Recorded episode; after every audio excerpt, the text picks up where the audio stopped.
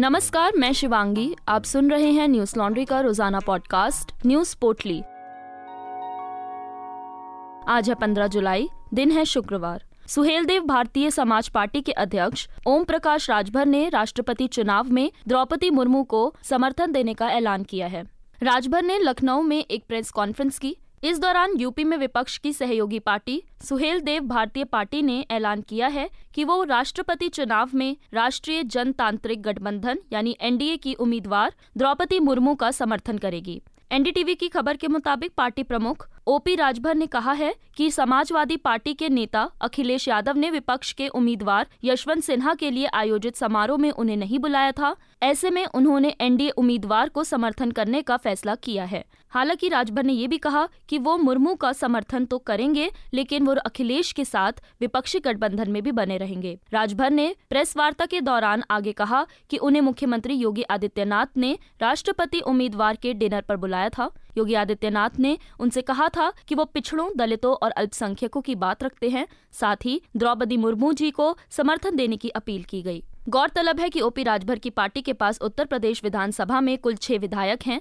इससे पहले बहुजन समाज पार्टी ने भी राष्ट्रपति चुनाव में एनडीए की राष्ट्रपति उम्मीदवार द्रौपदी मुर्मू को समर्थन देने का ऐलान किया है। एनडीए का साथ देने का ऐलान करते हुए मायावती ने कहा था कि द्रौपदी मुर्मू का समर्थन इसलिए कर रही हैं क्योंकि वो आदिवासी समुदाय से आती हैं। इसके साथ ही बसपा प्रमुख ने विपक्ष पर हमला बोलते हुए कहा था कि विपक्ष के राष्ट्रपति उम्मीदवार के लिए उनकी पार्टी से सलाह नहीं ली गई। मायावती ने बंगाल की मुख्यमंत्री ममता बनर्जी और एनसीपी प्रमुख को निशाने पर लेते हुए कहा था कि इन दोनों नेताओं ने राष्ट्रपति उम्मीदवार के चयन के समय बसपा को आमंत्रित नहीं किया था।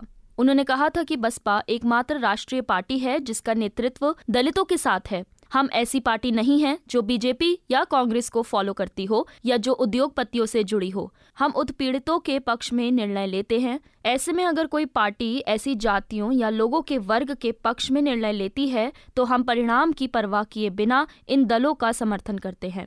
वहीं कल झारखंड मुक्ति मोर्चा ने भी एनडीए उम्मीदवार द्रौपदी मुर्मू को समर्थन देने की घोषणा की है। झामुमो ने मुर्मू के आदिवासी पहचान का हवाला देते हुए कहा कि वो 18 जुलाई को होने वाले राष्ट्रपति चुनाव में मुर्मू का समर्थन करेगी। एनडीटीवी की खबर के मुताबिक, झामुमो प्रमुख शिबू सोरेन ने कहा है कि उनकी पार्टी राष्ट्रपति चुनाव में एनडीए उम्मीदवार द्रौपदी मुर्मू का समर्थन करेगी। बता दें कि शिबू सोरेन के बेटे मुख्यमंत्री हेमंत सोरेन के नेतृत्व में झामुमो कांग्रेस के साथ गठबंधन कर झारखंड में सरकार चला रहे हैं। जहाँ 26 प्रतिशत आबादी आदिवासी है। एनडीए उम्मीदवार द्रौपदी मुर्मू मूलतः ओडिशा की रहने वाली हैं, लेकिन वो झारखंड की राज्यपाल भी रह चुकी हैं। अगर द्रौपदी मुर्मू राष्ट्रपति पद के लिए निर्वाचित होती हैं तो वो भारत की राष्ट्रपति बनने वाली आदिवासी समुदाय की पहली महिला होंगी। एनडीए के पास अब राष्ट्रपति चुनाव को जीतने को लेकर पर्याप्त संख्या बल है। वहीं एनडीए में सबसे बड़ी पार्टी भाजपा ने पहले से ही रिज़ल्ट के दिन 21 जुलाई को जश्न मनाने की तैयारी कर ली है। गौरतलब है कि चुनाव आयोग ने 9 जून को राष्ट्रपति चुनाव की तारीख का ऐलान किया था। 18 जुलाई को राष्ट्रपति चुनाव होगा और 21 जुलाई को देश को नया राष्ट्रपति मिल जाएगा। कनाडा में मशहूर नेता रिपु दमन सिंह मलिक की शुक्रवार सुबह गोली मारकर हत्या कर दी गई। सुबह करीब साढ़े नौ बजे हमलावरों ने ब्रिटिश कोलंबिया के सर्रे शहर में रिपु दमन सिंह मलिक पर सरेआम गोली चलाई। गोली बेहद करीब से लगने के कारण रिपु दमन सिंह की मौके पर मौत हो गई। उस समय रिपु दमन दफ्तर जा रहे थे। हत्यारों ने उनकी कार भी जला दी। बता दें कि रिपु दमन सिंह का विवादों से पुराना नाता रहा है। उनका नाम अठारह में एयर इंडिया बम विस्फोट में सामने आया था। इस प्लेन ने कनाडा से दिल्ली के लिए उड़ान भरी थी। इसके बाद भारत सरकार ने उन्हें ब्लैकलिस्ट कर दिया था। इस घटना में विमान के चालक के साथ विमान में मौजूद 331 यात्रियों की भी मौत हो गई थी। इस हादसे में रिपु दमन पर गंभीर आरोप लगे थे, जिसका मुकदमा 20 साल तक चला था। उसी मामले में साल 2005 तक रिपु दमन कनाडा की जेल में कैद रहे थे, लेकिन बाद में वहाँ की उच्च अदालत ने सबूतों के अभाव में उन्हें बरी कर दिया था। रिपु दमन करीब एक दशक तक इंडियन ब्लैकलिस्ट में थे। उन्हें वर्ष 2020 में सिंगल एंट्री वीज़ा और हाल ही में 2022 में मल्टीपल वीज़ा दिया गया था। रिपु दमन ने हाल ही में मई के महीने में आंध्र प्रदेश, पंजाब, दिल्ली और महाराष्ट्र की यात्रा भी की थी। उन्होंने प्रधानमंत्री नरेंद्र मोदी को चिट्ठी लिखकर उनकी खुलेआम तारीफ़ भी की थी। उन्होंने अपनी चिट्ठी में लिखा था कि आपकी सरकार ने सिख समुदाय के लिए ऐसे कई कदम उठाए हैं जिनकी जितनी तारीफ़ करें, कम है। आपके ऐसे अभूतपूर्व और सकारात्मक कदमों के लिए मैं तहे दिल से आपका शुक्रगुजार हूँ। आभार व्यक्त करने के लिए मेरे पास अल्फाज भी नहीं है। रिपु दमन को खालिस्तानियों का हिमायती माना जाता था। कुछ समय पहले तक खालिस्तानी विचारधारा के समर्थक थे, लेकिन वक्त के साथ उनकी विचारधारा भी बदल गई। वो कनाडा में सिखों और पंजाबियों को अलगाववादी नेताओं और संगठनों से दूर रहने के लिए प्रेरित करते आ रहे थे। बता दें कि अचानक उनकी विचारधारा में परिवर्तन को ही उनकी हत्या का कारण माना जा रहा है। कनाडा में रहने वाली कुछ कट्टरपंथी ताकतें उनसे इसलिए नाराज़ थी कि वो सिख समुदाय को खालिस्तानी विचारधारा से अलग कर रहे थे। फ़िलहाल रिपुदमन की हत्या की जाँच पुलिस कर रही है, उसके बाद ही उनकी हत्या का कारण स्पष्ट हो पाएगा। मानसून सत्र की शुरुआत से पहले संसद के द्वारा एक नया कानून पारित किया गया है। जिसके अंतर्गत अब से संसद परिसर में किसी भी तरह के धरने की इजाज़त नहीं होगी। राज्यसभा के महासचिव पीसी मोदी की ओर से एक पत्र जारी किया गया है। इसमें कहा गया है कि सांसद संसद परिसर में धरना प्रदर्शन नहीं कर सकते। राज्यसभा के महासचिव के आदेश के मुताबिक संसद के सदस्यों द्वारा किसी धरने या हड़ताल के लिए परिसर का उपयोग नहीं किया जा सकता। राज्यसभा महासचिव पीसी मोदी ने कहा है कि संसद का कोई भी सदस्य प्रदर्शन, धरना, हड़ताल, उपवास या किसी धार्मिक समारोह को करने के उद्देश्य से संसद भवन के परिसर का उपयोग नहीं कर सकते हैं। इस आदेश के अनुसार कोई धार्मिक कार्यक्रम भी वहाँ नहीं आयोजित कराया जा सकता। पीसी मोदी ने सभी सांसदों से इस फैसले का सहयोग करने की अपील की है। कांग्रेस महासचिव जयराम रमेश ने इस आदेश की कॉपी ट्विटर पर शेयर की, जिसके बाद ये मामला सामने आया। इस पत्र को 14 जुलाई को पीसी मोदी ने जारी किया था। जयराम ने इसी पत्र को ट्वीट किया और सरकार को निशाने पर लिया। उन्होंने ट्वीट कर लिखा कि विश्व गुरु का नया नियम, धरना मना है। गुरुवार को ही एक अन्य आदेश भी सामने आया था। इस आदेश के अनुसार लोकसभा और राज्यसभा की कार्रवाई के दौरान कुछ शब्दों के इस्तेमाल पर प्रतिबंध लगा दिया गया था। इनमें शकुनी, भ्रष्ट जुमला जीवी जैसे शब्द शामिल थे। अगर कोई इन शब्दों का इस्तेमाल करता है तो उन्हें असंसदीय और अमर्यादित माना जाएगा। ऐसे सांसद को संसद की कार्यवाही का हिस्सा भी नहीं बनने दिया जाएगा। इस आदेश के सामने आते ही विपक्ष ने अपनी प्रतिक्रियाएँ देनी शुरू कर दी। टीएमसी सांसद डेरिक ओब्राइन ने इस आदेश को गैग ऑर्डर करार दिया था। उन्होंने ट्वीट कर लिखा था कि अब संसद में बुनियादी शब्दों का उपयोग करने की भी अनुमति नहीं है। इस पर शर्म आनी चाहिए। भ्रष्ट, पाखंड, अक्षम, दुर्व्यवहार जैसे शब्दों का इस्तेमाल मना कर दिया है, लेकिन मैं इनका उपयोग करूँगा। लोकतंत्र के लिए लड़ने से मुझे निलंबित कर दीजिए। हालाँकि बाद में सामने आया है कि संसद भवन में धरना प्रदर्शन को लेकर पहले भी इस तरह के लेटर जारी होते रहे हैं। लोकसभा स्पीकर ओम बिरला ने प्रतिक्रिया देते हुए कहा कि किसी भी तरह का बैन नहीं लगाया गया है। उन्होंने लोगों से भ्रम न फैलाने की भी अपील की है।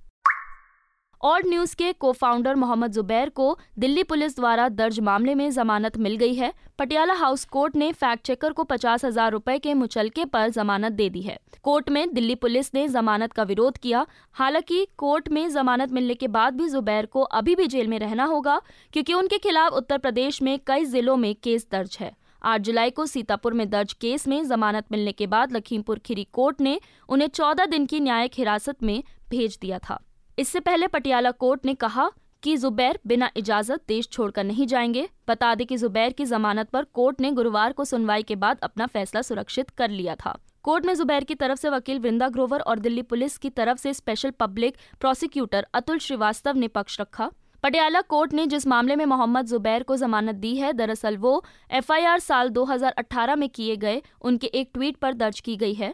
ट्वीट में शेयर फ़ोटो में हनीमून होटल का नाम बदलकर हनुमान होटल कर दिया गया था, जिसके बाद डीसीपी केपीएस मल्होत्रा ने न्यूज़ लॉन्ड्री को बताया था कि जुबैर को आईपीसी की धारा एक सौ तिरपन ए और दो सौ पंचानवे ए के तहत दर्ज एक मामले में गिरफ़्तार किया गया। ये मामला धार्मिक ताने बाने को बिगाड़ने की कोशिश है। गौरतलब है कि जुबैर पर कुल सात एफआईआर दर्ज हैं। इसमें से छह उत्तर प्रदेश और एक दिल्ली में दर्ज है। वो कुल चार मामलों में हिरासत में ले लिए गए हैं। इसमें दिल्ली, सीतापुर, हाथरस और लखीमपुर खीरी का मामला शामिल है। कानूनी कार्रवाई का डर ऑल्ट न्यूज़ के लिए नया नहीं है, क्योंकि उन्हें कई कानूनी नोटिस मिल चुके हैं।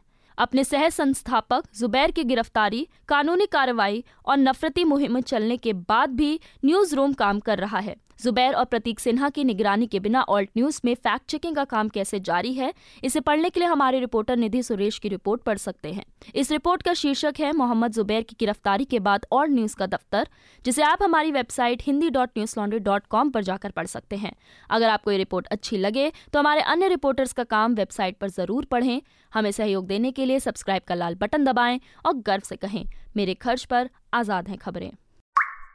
श्रीलंका में राष्ट्रपति गोटबाया राजपक्षे ने राष्ट्रपति पद से इस्तीफा दे दिया है। राजपक्षे देश छोड़कर भाग गए थे। एनडीटीवी की खबर के मुताबिक राजपक्षे सिंगापुर चले गए थे। वहाँ पहुँचने के बाद उन्होंने अपना इस्तीफा दे दिया। राजपक्षे के इस्तीफे के बाद राजधानी कोलंबो में प्रदर्शनकारियों ने पटाखे जलाकर जश्न मनाया। इस्तीफे के ऐलान की पुष्टि पार्लियामेंट स्पीकर महिंदा यापा ने की है। संसदीय अध्यक्ष ने शुक्रवार को कहा कि एक सप्ताह के भीतर नया राष्ट्रपति चुन लिया जाएगा। गोडबाया राजपक्षे का राष्ट्रपति पद से इस्तीफा मंजूर कर लिया गया है। गोडबाया राजपक्षे देश छोड़कर भाग गए हैं। स्पीकर महिंदा यापा ने मीडिया को बताया है कि राजपक्षे ने कानूनी रूप से गुरुवार को इस्तीफा दे दिया है। एनडीटीवी की खबर के मुताबिक श्रीलंका के संसदीय अध्यक्ष राजपक्षे का आधिकारिक इस्तीफा मिलने के बाद विधायी निकाय बुलाएँगे और इसके 225 सदस्य अगले सप्ताह नए राष्ट्रपति का चुनाव करने के लिए मतदान करेंगे। मतदान में जीतने वाले उम्मीदवार को संसद के भीतर एक साधारण बहुमत प्राप्त करना होगा। वहीं रानिल विक्रम सिंघे को कार्यवाहक राष्ट्रपति नियुक्त किया गया है। इससे पहले विक्रम सिंघे ने मई में छठी बार प्रधानमंत्री के रूप में पदभार संभाला था। मीडिया रिपोर्ट के मुताबिक विक्रम सिंघे राष्ट्रपति पद के उम्मीदवारों में शामिल हैं। हालाँकि विक्रम सिंघे की पार्टी के पास संसद में केवल एक सीट है, लेकिन श्रीलंका के सत्तारूढ़ श्रीलंका पौधुजाना पेरामुना के कुछ वर्ग, जिसमें राष्ट्रपति के भाई बासिल राजपक्षे भी शामिल हैं, उनका समर्थन कर रहे हैं। मुख्य विपक्षी दल समागी जन बाल वाग्या पार्टी के नेता साजिद प्रेमदासा भी राष्ट्रपति पद के लिए एक दावेदार है, लेकिन संसद में उनके 50 सांसद हैं, इसलिए उन्हें जीत हासिल करने के लिए बाई पार्टी समर्थन बनाने की ज़रूरत होगी। प्रेमदासा ने लंदन स्कूल ऑफ़ इकोनॉमिक्स में पढ़ाई की है और उन्नीस सौ तिरपन में उनके पिता ने राष्ट्रपति रणसिंघे प्रेमदासा की आत्मघाती बम विस्फोट में हत्या के बाद राजनीति में प्रवेश किया था। वही राष्ट्रपति पद के दावेदारों में तीसरा नाम एसएलपीपी के एक वरिष्ठ विधायक दुलास अल्हा परोमा का है। उन्हें अपने पार्टी के सहयोगियों के एक गुट से समर्थन प्राप्त है।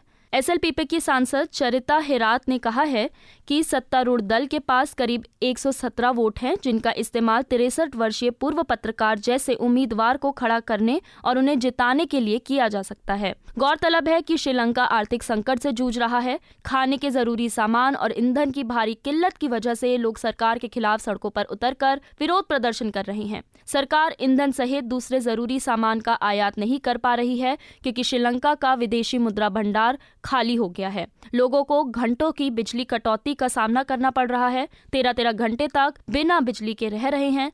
मध्यम वर्ग और गरीब लोग खाने के सामान की कमी और उनकी भारी कीमतों के कारण संघर्ष कर रहे हैं। यहाँ की मुद्रा भी पूरी तरह गिर चुकी है। इसी के साथ आज की न्यूज़ पोटली में बस इतना ही। लौटेंगे खबरों की एक और पोटली के साथ। धन्यवाद। न्यूज़ लॉन्ड्री के सभी पॉडकास्ट ट्विटर आई और दूसरे पॉडकास्ट प्लेटफॉर्म पे उपलब्ध हैं। खबरों को विज्ञापन के दबाव से आज़ाद रखें। न्यूज़ लॉन्ड्री को सब्सक्राइब करें।